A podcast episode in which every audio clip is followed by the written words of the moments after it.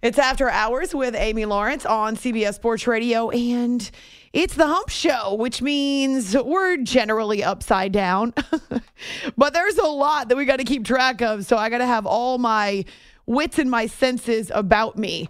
Uh, for these next few hours. Everything from NFL trade deadline to World Series game three to college football playoff rankings and the latest suspensions in the Michigan Michigan State tunnel brawl to yet another chapter in the story of the Brooklyn Nets in this recent era, but Steve Nash bowing out.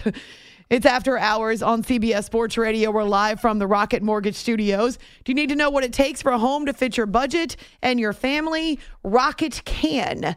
The Nets started two and five under Steve Nash this season, but it wasn't that long ago after their win over the Pacers on Monday that he was relatively hopeful played hard or willing to do the extra things, the little things, you know, especially the end. We had a tired group at the end there. Guys playing a lot of minutes and playing a team that flies around, you know, played with pace and fly around and they stuck with it, stuck with the task, played for each other, you know, rebounded the ball better and, uh, and did so many things better. So I'm really proud of the group's effort. I am not sure there's ever been a coach asked to handle more than what Steve Nash has in two plus years with the Nets, but that relationship is now over and done with. And I wonder how he's sleeping tonight. Maybe he's relieved. You can find me on Twitter, A Law Radio. We got a couple of questions out there for you. Uh, well, you can send your questions for Ask Amy Anything, which is next hour. And then also, we want to know which teams around the sports world create an actual, tangible home field, home court, or home ice advantage. So on Twitter or on Facebook, you can reach us uh, through the next few hours and even when we're not here in studio. For now, though, we're pleased to welcome back to the show Nets and NBA insider Brian Lewis of the New York Post. Let's begin with your reaction, Brian. You're around this team all the time. What did you think when Steve Nash and the Nets decided to go their separate ways?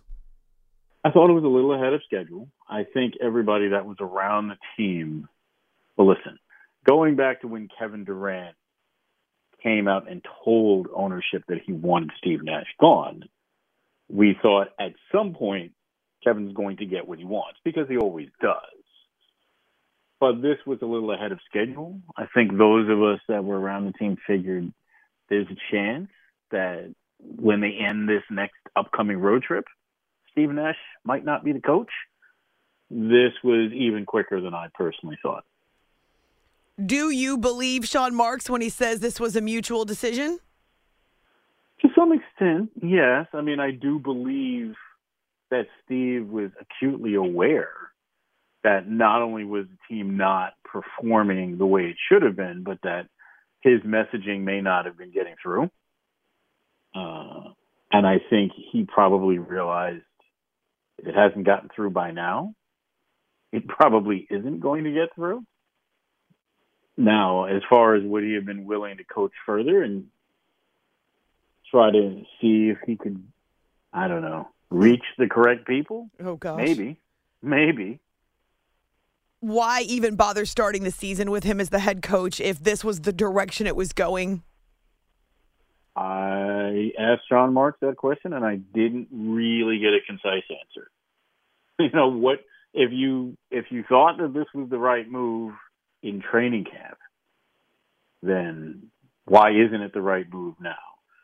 And I suppose their contention is that they gave it at least some opportunity during the regular season, preseason and regular season.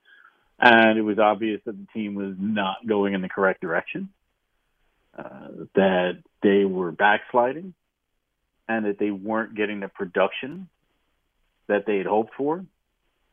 But I think it was fairly obvious that the primary parties, Kevin, Kyrie, etc., they were not clearly responding, shall we say. You refer to a message or Steve's message. Can you summarize mm-hmm. that? Well, listen, we understand that this team is gifted offensively, but throughout all of Steve's tenure, mm, they haven't had great individual defensive players. This year's team actually has some players that can play individual defense, and yet they've still been horrific defensively. And I don't just mean in terms of physicality, I mean in terms of sacrificing for each other, in terms of being locked in. All right, nobody plays a 48 minute game, but locked in for as close as 48 minutes as possible. And that means being mentally aware in the right positions, following the game plan and not pulling away from it at the first sign of trouble. Uh, these are all things that go into being a championship team or at least a contending team, and the Nets have proven unwilling to do almost any of them. So these are the kind of messages that Steve was trying to get across, uh, trying to drill into people's heads, and it wasn't getting through.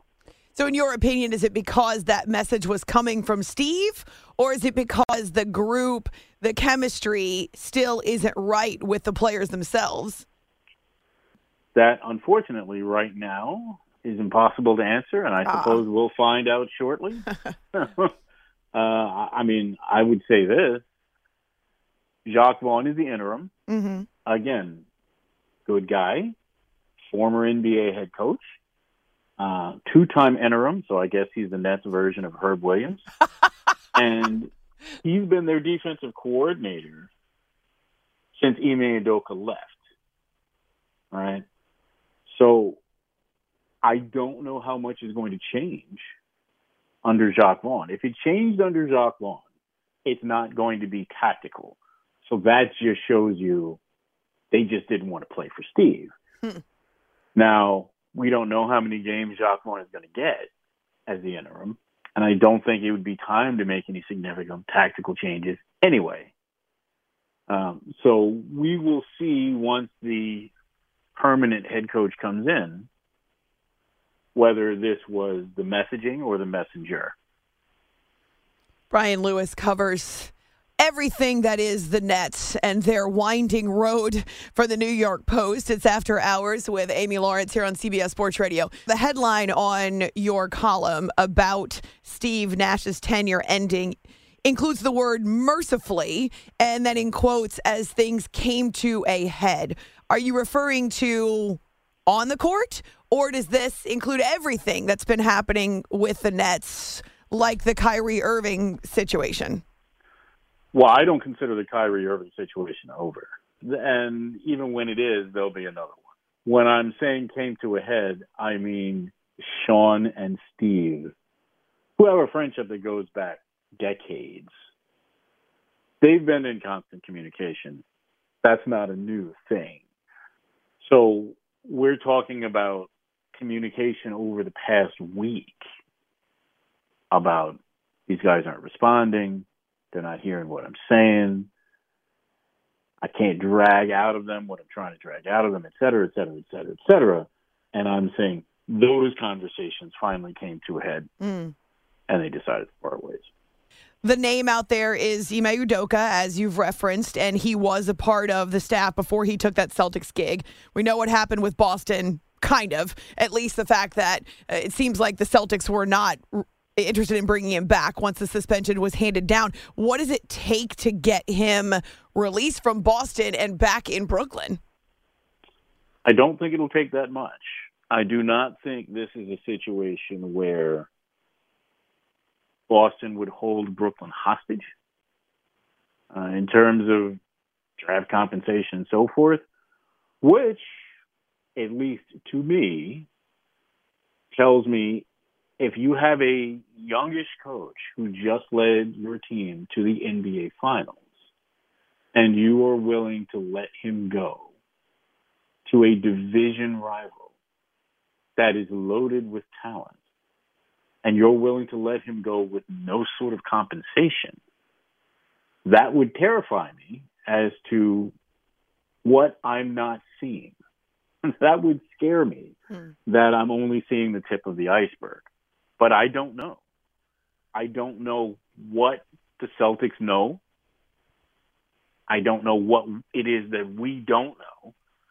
Uh, but I don't figure it will take a ton of compensation to free him from the rest of his contract and get him to Brooklyn. I don't think that's going to be a difficult hurdle to clear neither of us can speak to the details, and there's only a handful of people who actually know what happened. The Celtics keeping that under wraps. But in terms of basketball, we know what an impact Ime had on the Celtics, especially in the second half at the point at which they were 500. He focused on the defense, obviously the Nets' major weakness, and they took off like a meteorite and they were able to reach the NBA Finals. The team really responded to him, and there is a pre existing relationship with some of the Nets, at least with the organization. What do you know or what do you remember about covering him with the Nets? I think it would be challenging to find a better fit. I will tell you that players respond to him. Players not just liked him, but they respected his coaching acumen. They respected uh, the work that he had put in as a player. And I, I'm not necessarily talking about being a guy who's going to was going to walk into the Hall of Fame on a cloud like Steve was, but just the fact that this was a guy who had been through the grind and understood, okay, fine, he understands what it is to be a player, but he also understands what it is to be a coach and work his way up as a coach. And they played for him. And as far as his defensive mind, he was a solid defensive mind in Philadelphia. He was a guy who learned uh, from the best in Popovich. He made a Nets team that was devoid of defensive players look halfway respectable defensively when they played and reached the Eastern Conference semifinals against Milwaukee. So I don't think there's any question as far as his coaching acumen. Any of the questions regarding Ime Udoka, none of them are involved with his ability to coach. Brian Lewis of the New York Post is with us after hours on CBS Sports Radio. So we'll wait to find out how that drops and when, because it sounds like it could happen fairly quickly in this exchange with Boston. Uh, but getting back to the team, the, the, last time you and I spoke, we were in the throes of Kyrie, whether or not he would pick up his option. And then, boom, right on the heels of him doing that, Kevin Durant asked for a trade. You already mentioned this conversation that he had with Tsai about trying to get Steve Nash and Sean Marks ousted. That didn't happen. so here we are, one big happy family, though minus Steve Nash. Is all of that forgotten, Brian? Forgotten by whom? By the team? By I don't know, by the locker room, by the general manager, by the owner? Are they just agreeing to let all of that be in the past? I don't think they have a choice. Here's the thing. Good point. They, they don't have better options. Kevin Durant's not a fool. He looked around at the landscape and he realized the Nets are not giving him away for nothing. And he also realized that if the Nets could extract even close to the price that they wanted, the team that he's going to is going to be a picked over carcass and he's going to be playing by himself. And the Nets, they never wanted to trade him. They grudgingly did their due diligence and said, okay, what's out there that we could pry away from other teams? What's our asking price? What could possibly be our get. And then they looked and they said, none of these deals are to our liking. Yeah, it's an uneasy marriage. Uh, you might say it's a marriage of convenience, mm. but it's certainly better than the option. and I think all sides realize that. Wow, it's it's just amazing to me that so much happened, and yet the only person that ends up on the outside looking in is Steve Nash. Gosh. Yeah, yeah, that is, that's about the size of it. Though. Yeah. Brian, what about this situation with Kyrie? I don't know that it falls on the Nets. Maybe it does, maybe it doesn't. It seems like we haven't heard much from the NBA. I know he deleted the tweet with the link to this particular movie that's been inflammatory to Jewish groups, and we've seen some people sitting courtside who are protesting. Are you expecting anything else to happen with Kyrie and the team or the league? you're correct. We have not heard much from the league. Uh, the league had a statement which conspicuously did not name Kyrie. Right. The Nets had a statement which conspicuously did not name Kyrie. Uh, finally, today, the Players Union had a statement um, which did not name Kyrie. Uh, the only person slash entity that named Kyrie directly was Nets owner Joe Tsai. And that came on Friday, which was after Joe had spoken to the CEO of the Anti Defamation League personally. So I would say where it stands now is nobody has suspended Kyrie. Nobody that we know of right. has fined Kyrie. The Nets haven't benched Kyrie or sat Kyrie. It should be pointed out if anybody tried to suspend Kyrie or even fine Kyrie, in all likelihood, the union would react strongly. He's been vice president of the union since 2020. So it's fairly obvious that they would react strongly to that. That doesn't mean that you can't sit Kyrie. You don't have to suspend him. You could suspend him, but if you if you figure that's a bridge too far and you don't feel like dealing with the legal drama, you could just simply have him be a DNP coach's decision. Right. You could say, We're arresting him. We played him 40 minutes the other day, and he took a lot of punishment. We're going to rest Kyrie for his own good. And when Sean Marks was asked, was that in the cards? No, apparently not. It's very interesting that he said today he acknowledged that Kyrie's nine minute conversation in the post game didn't go well, and that they weren't having him speak to the media until quote cooler heads prevailed unquote, and to let the situation simmer down. There's certainly nothing to stop them from taking the same tack with his playing time. Right. right. They could then, if they're giving him a break from the big bad media, to let things simmer down, to let cooler heads prevail, they could give him a break from his playing time but they're not doing that. So I wouldn't expect to see anything happen. Now, what I would tell you is this uh, it is feasible that he could sit down and have a meeting uh, with the ADL. That's not impossible. And I did report that uh, he sent part of his delegation to meet with the ADL. I don't know whether a personal one on one meeting is going to follow up. I suppose that could depend on how well this initial meeting went. I would say this entire situation isn't over. I'd say it's ongoing. And this is something uh, that's probably not going away immediately. We could still be following the story a little while from now. Where in the world does basketball fall in all of this, Brian? It seems like it's such a low priority. Uh, unfortunately, that is the case. You're not wrong. You're not wrong. The Nets do drama far better than they do basketball right now. That is the line, Brian. That is the line. The Nets do drama far better than they do basketball right now. I'm going to have to use that over and over again, but don't you worry, I'll give you credit. you can find Brian on Twitter at New York or NY Post underscore Lewis, covers both the Nets and the NBA for the New York Post. And gosh, we're got to stop meeting like this. At some point, we'll just talk actual basketball, Brian, but I appreciate your time as always. Oh, anytime. Thanks for having me. So there are still more questions than answers, but at least the Brooklyn Nets chapter authored by Steve Nash, is now officially done.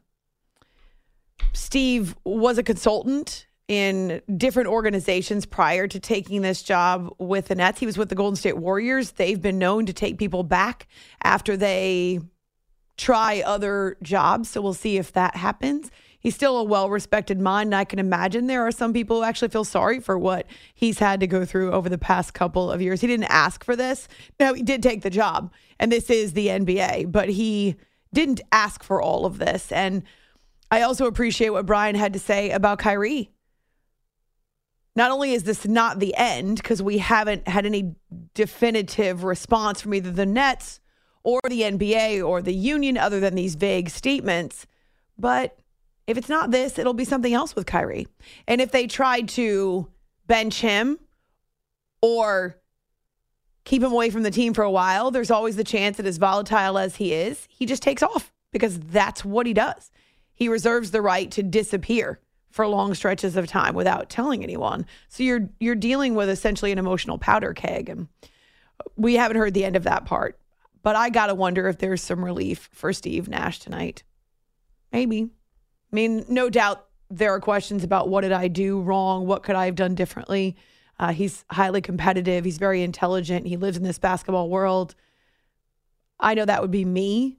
Gosh, where did I go so horribly wrong? What should I have done differently? The second guessing, the replays. But there's also got to be some relief. It's no longer his problem. He no longer has to sit in front of the media and compensate and justify. Nope. He can breathe. On Twitter, A Law Radio, on our Facebook page, After Hours with Amy Lawrence. You can send your questions for Ask Amy Anything. We're about, oh, let's say an hour and 20 minutes away from that little uh, feature that we've had going for so long here on the show. Uh, straight ahead, your last chance to hear the candidates for TD of the week, and we'll dive into the NFL trade deadline. Thanks for hanging out with us this middle show of the work week. It's out.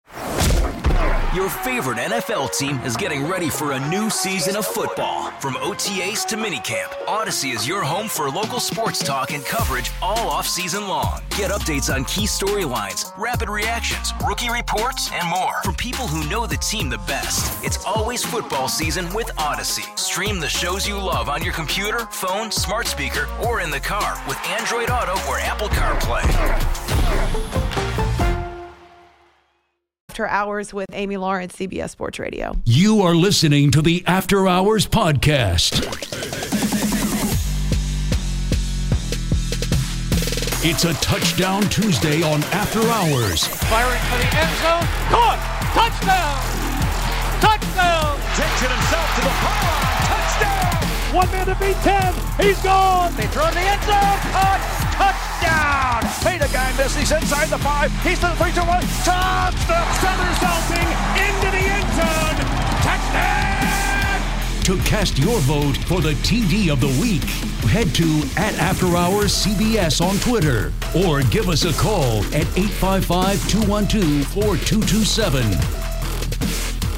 The Dallas Cowboys. So it's third and 16 at the Chicago 19. Fields in the gun. Back to throw. Parsons coming. He flushes out left. He stops. He dumps it short to the 25. Still moving Montgomery. Fumble the ball. Recovered by Dallas. Micah Parsons is on the ball. And he's still he's still alive. He's still running. He's still moving with the ball to the 10, to the 5, to the goal line. Parsons recovered a fumble and brought it all the way back. The San Francisco 49ers. Kittle is inside of Aiyuk right. They motion McCaffrey backwards pass to McCaffrey, and he's going to throw downfield wide open. Brandon Aiyuk touchdown! San Francisco. He can run. Aiyuk, he can Aiyuk catch. is on Fire. fire. Christian McCaffrey can throw. The Seattle Seahawks. Geno going to throw again on first down. Pump fake. Going to throw deep. Got a man in the corner. It is Lockett. Touchdown! Seahawks! What a drive led by Geno Smith. The Carolina Panthers. Walker remains in the gun. Three man rush. Takes the snap. Drops back. Rolls to his left. He's flushed. Loads up. Airs it deep downfield for DJ Moore. Behind his man. Oh, Moore he got makes it. Yeah. catch and caught the ball. DJ Moore caught the ball. How did that happen? Oh my goodness. Touchdown Carolina. This is amazing.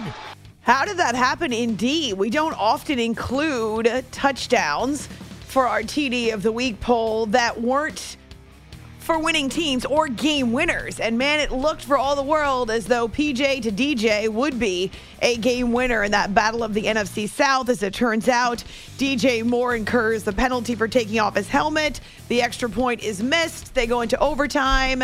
And ultimately, the Falcons win that game. But it was one heck of a throw from PJ. In fact, None other than Patrick Mahomes described it as the best touchdown throw in the NFL this season by far. It's after hours with Amy Lawrence on CBS Sports Radio. Those are your candidates on uh, Cowboys Radio with Brad Sham, on Niners Radio with Greg Papa and Tim Rice, Seahawks Radio with Steve Raible, and then Carolina Panthers Radio with Anish Shroff. So you can still vote. I'm uh, going to retweet this now. It's on our show Twitter, After Hours CBS, or uh, you can find it on my Twitter as well, A Law Radio. We're also taking your questions for Ask Amy Anything. Uh, and we've got another kind of show question out there, which I think is, is interesting when you think, when you consider or think or watch what's happening with the Phillies, who have definitely carved out a home field advantage that is formidable through the course of the last month here in the playoffs. So, around the sporting world, don't care what sport, which teams actually do create this tangible home field, home court, or home ice advantage. Uh, so either our social media sites, you can respond there as well. And our phone number is 855 212 4227. That's toll free. Marco Belletti's here in studio. We're glad to have him back. He was not with us on Halloween night uh, but it, you had a, a, monkey and a banana to take care of. And mm-hmm. then I forgot the uh, dinosaur. No, what was the other? Grim Reaper. Grim Reaper. That's right. It fits so well with a monkey and a banana. Mm-hmm. Uh, so, how was your trick or treating experience on Halloween? Uh, awesome. I'm going to give you this little story and preface it by saying I realize I'm completely out of shape. However, uh, going to the little uh, you know Halloween party for my son in the morning, which was cool. Like you just go and you stand, they walk around, and then they go inside. It's like twenty minutes. School? So, yeah, at, the school. Yeah, yeah, they just walk around like the little parade thing, and you get to see all the kids in the different costumes, and it's fun. So it's like, oh, me and my wife, it's only a half a mile. I'm like, oh, we'll walk, take the stroller. You know, my daughter, she's only two. Okay, walk half a mile there, walk, walk half a mile back. No problem. Not a big deal, right? This is my my workout for basically the weeks. So you know, that's about good for me, right? So then after school is done, the plan was we were going to meet at one of the parents' house. Like 12, 15 kids. They were all going to go trick or treating together, you know, friends from school. Sure, no problem. So we go. My wife, take my daughter, who's the monkey, uh, my son, the Grim Reaper. They go, they start walking. I'm thinking we're going around the block, right? Like, where are we going? Trick or treating. About, you know, 20 minutes away. All right, and we'll get done. So I didn't bring the stroller, nothing. We're just walking. Hour and a half later, I'm like, oh, um, at some point, I'm holding my daughter's about 32 pounds roughly in a full monkey costume. It's 60 some degrees. I got my flannel because like, oh, it might be chilly. Yeah. Oh my I'm gosh. Sw- I'm pouring sweat. We've gone at least two miles. I have no idea where the hell we are because we're in a neighborhood now. Should I know my neighborhood better than this? Of course, I don't. So who's carrying like, all the candy? My son is running from house to house with the other kids. So they're like flying. We're wind up I picked up my daughter because she was walking the first couple houses. We wound up like six behind. I'm like, uh-huh. all right, I got to get her because we're never gonna. She's two. I mean, how yeah. fast she's going to go? So I picked her up and I'm trying to walk a little bit faster. I'm at least four houses behind. And that's with every once in a while one parent somewhere al- along the line yelling, slow down, stop. Can you wait till you get to the end? Like these kids were out of control running, which I'm glad they're having a good time. However, my fat ass was exploding in sweat, and I thought I was going to pass out, oh, holding no. my daughter, like trying to carry after that. That sounds like fun. Here's what I found out, and this is what I was unaware of. There's a muscle in the front of your shin. I was unaware. This thing still hurts. Yes. Now I'm trying. Every time I put my foot down, I'm trying to just bend it out a little bit. Yeah. Because they are both completely and totally shot. They're barking at you. I feel like I'm gonna my shin and my calf are going to explode with every step I take. Oh no! Yeah, now obviously I got to get into shape. I'm aware of that. That's However, a, it's a good opportunity. Yeah, right here, it's a good start. Not in one day, nor should I be carrying 30 plus pounds that's in a full monkey costume in 65 degree weather where I was sweating. Oh, I mean, I can't believe you were wearing one of your signature flannels. Profusely. Oh man! Again, I was. I thought we were going around the block. Yeah. I'm like, oh yeah, we'll walk hand in hand. I'll go to the door with you know. My wife's like, oh, I'm the banana. I'll go up there with my daughter. That's you know, the monkey. It makes sense. Okay, yeah, I'll stay back. We got one house. I'm looking up. I'm like, whoa, we're way behind. I got to pick her up. And then gone. Two miles later. Two miles? I'm not kidding Two you. miles of trick I'm not, kid- not kidding you. Two miles. Oh, it took us about an hour and a half to two hours, and I had to go somewhere else afterwards. I had to go to my parents to meet my sister and my nephew. We were late, obviously, because I thought we were going to be done in like 45 minutes to an hour.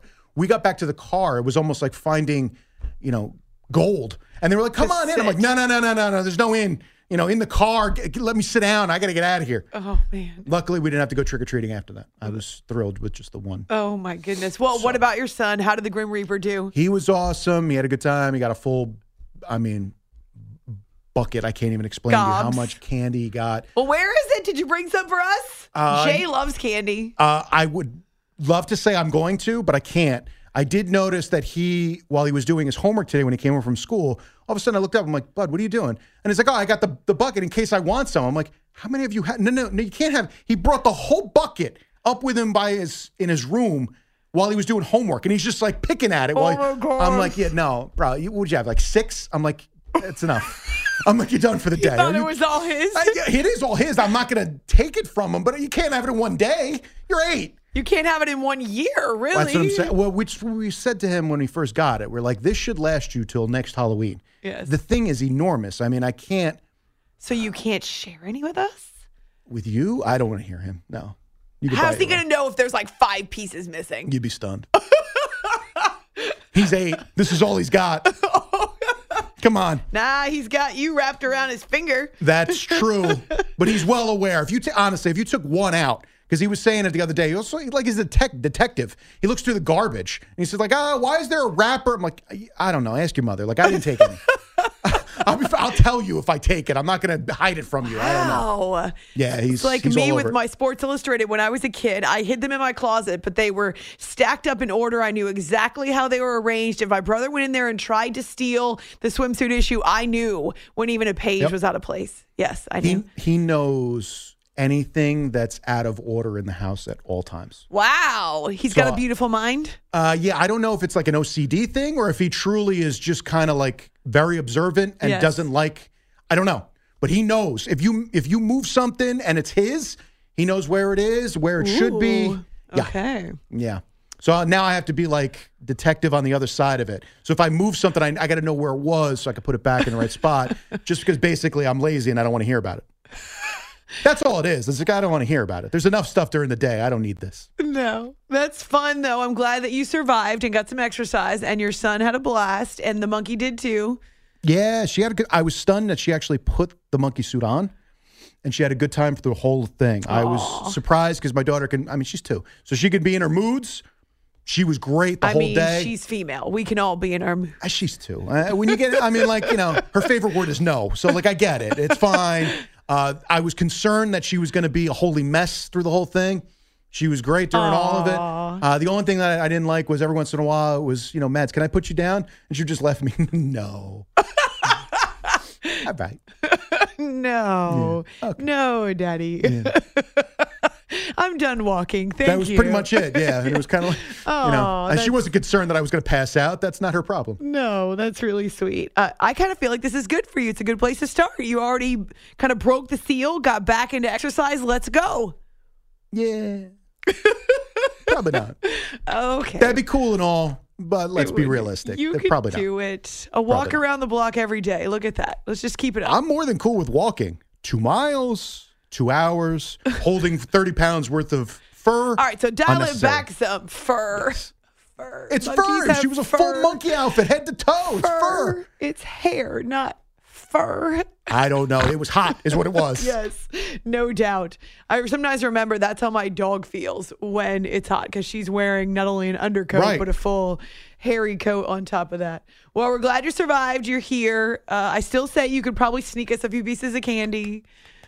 Yeah, I don't need to hear that. I'll buy you candy before All I right, worry thank about. you. Yeah, I, I, I'll get a bag and bring it in. I don't need to hear Nice. his nonsense. All right. It's after hours on CBS Sports Radio, the biggest moves of the NFL trade deadline moving forward. You are listening to the After Hours Podcast.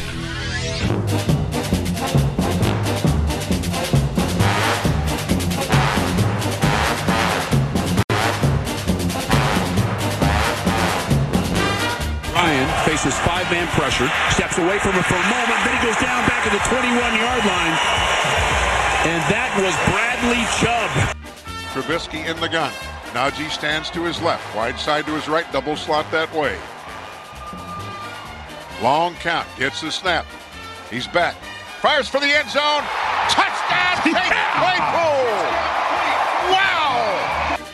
Wow! Jamaal Williams, the single back behind Goff. Goff turns, fakes to Jamaal, rolls left, throws, end zone, caught, touchdown, Detroit Lions, TJ Hockenson.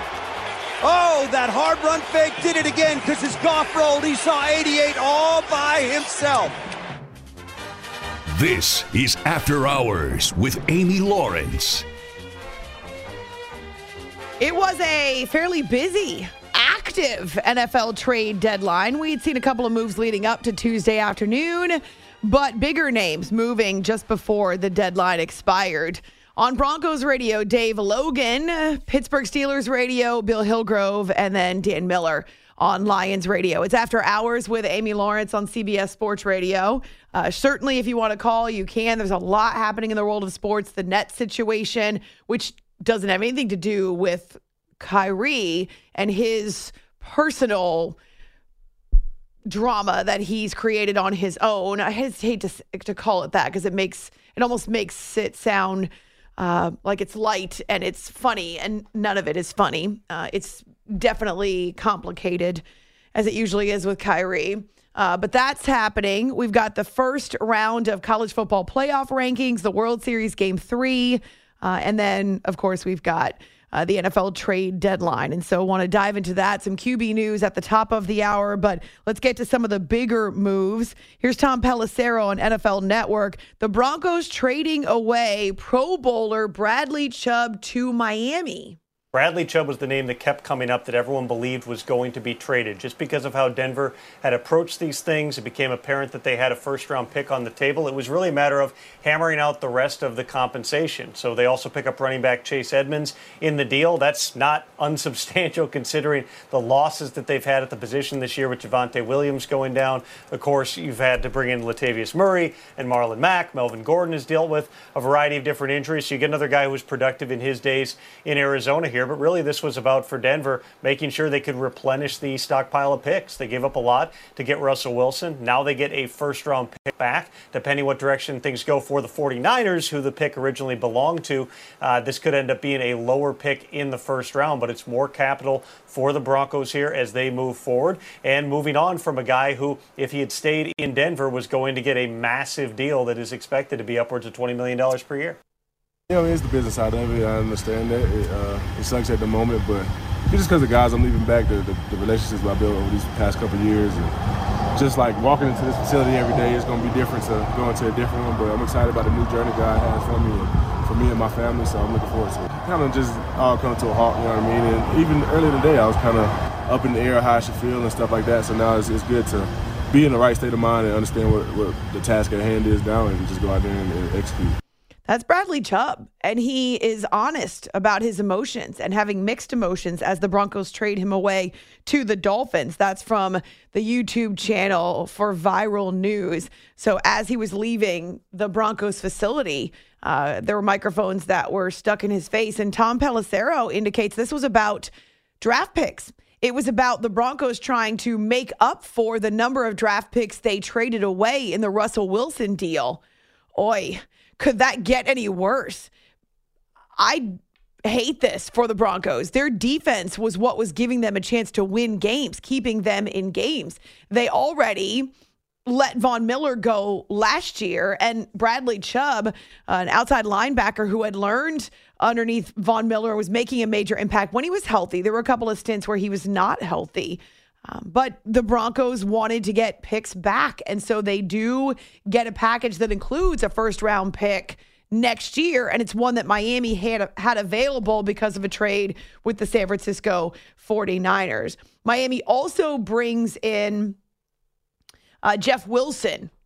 So 49ers, a separate deal but they get a fifth round pick in exchange. Um, and Jeff Wilson is very familiar with Mike McDaniel, of course, because McDaniel uh, was there as the offensive coordinator in San Francisco.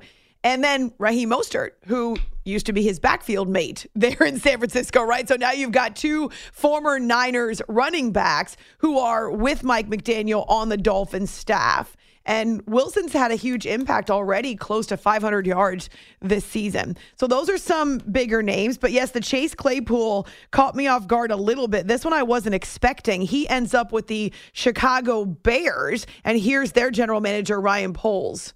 I am excited about this player. You know, I've really liked the way that our offense is, is starting to come together and move. I thought it was important to add another impact player to our offense to go along with the guys that we currently have in the receiver room right now.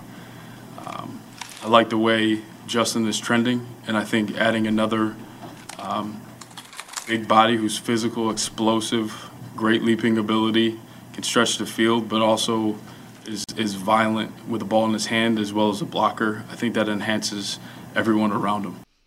I shouldn't say I wasn't expecting it. His name was certainly out there. It was still a little bit jarring to see it, though, uh, because of all the transition around the Steelers' offense. Um, and there's this idea that the Steelers are kind of waving the white flag, but I don't believe that about Mike Tomlin. And I think the rookie Kenny Pickett needs more options, not fewer. But the Steelers, in exchange, get a second round pick um, and that's Chicago's own second round pick. And so it could be a relatively high pick. QB News is next here after hours, CBS Sports Radio.